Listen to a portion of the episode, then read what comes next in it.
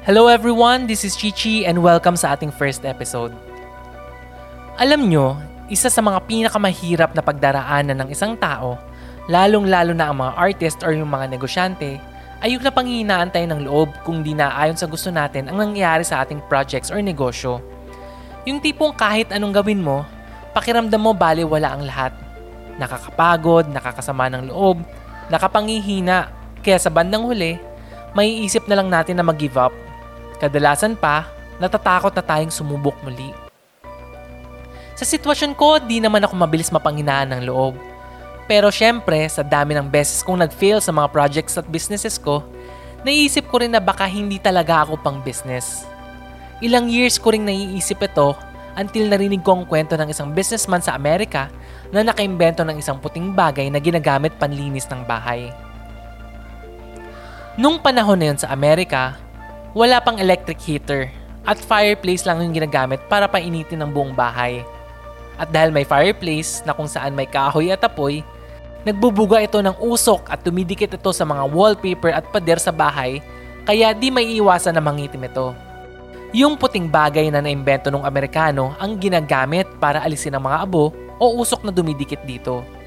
Nung una, kumikita yung negosyo niya pero nung nauso na mga oil and gas furnaces, humina ng malaki ang kanyang negosyo.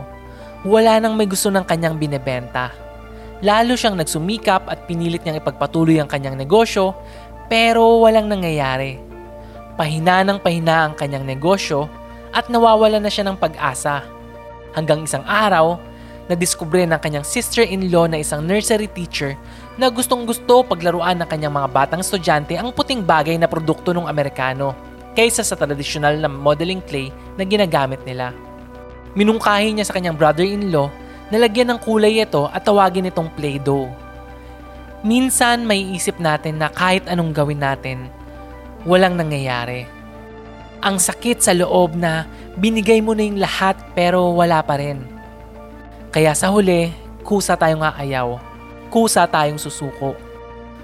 Totoo naman na minsan may mga bagay na kailangan nating i-give up kailangan nating magpaubaya. Pero madalas, kahit iniisip natin na walang kabuluhan yung mga nagawa natin, kailangan lang natin ng konting adjustment, panibagong pananaw, umatras panandalian, at bumalik ng may panibagong lakas. Katulad ng kwento ng Play-Doh, maliit na adjustment lang ang kanyang kailangan para baguhin ang takbo ng kanyang buhay.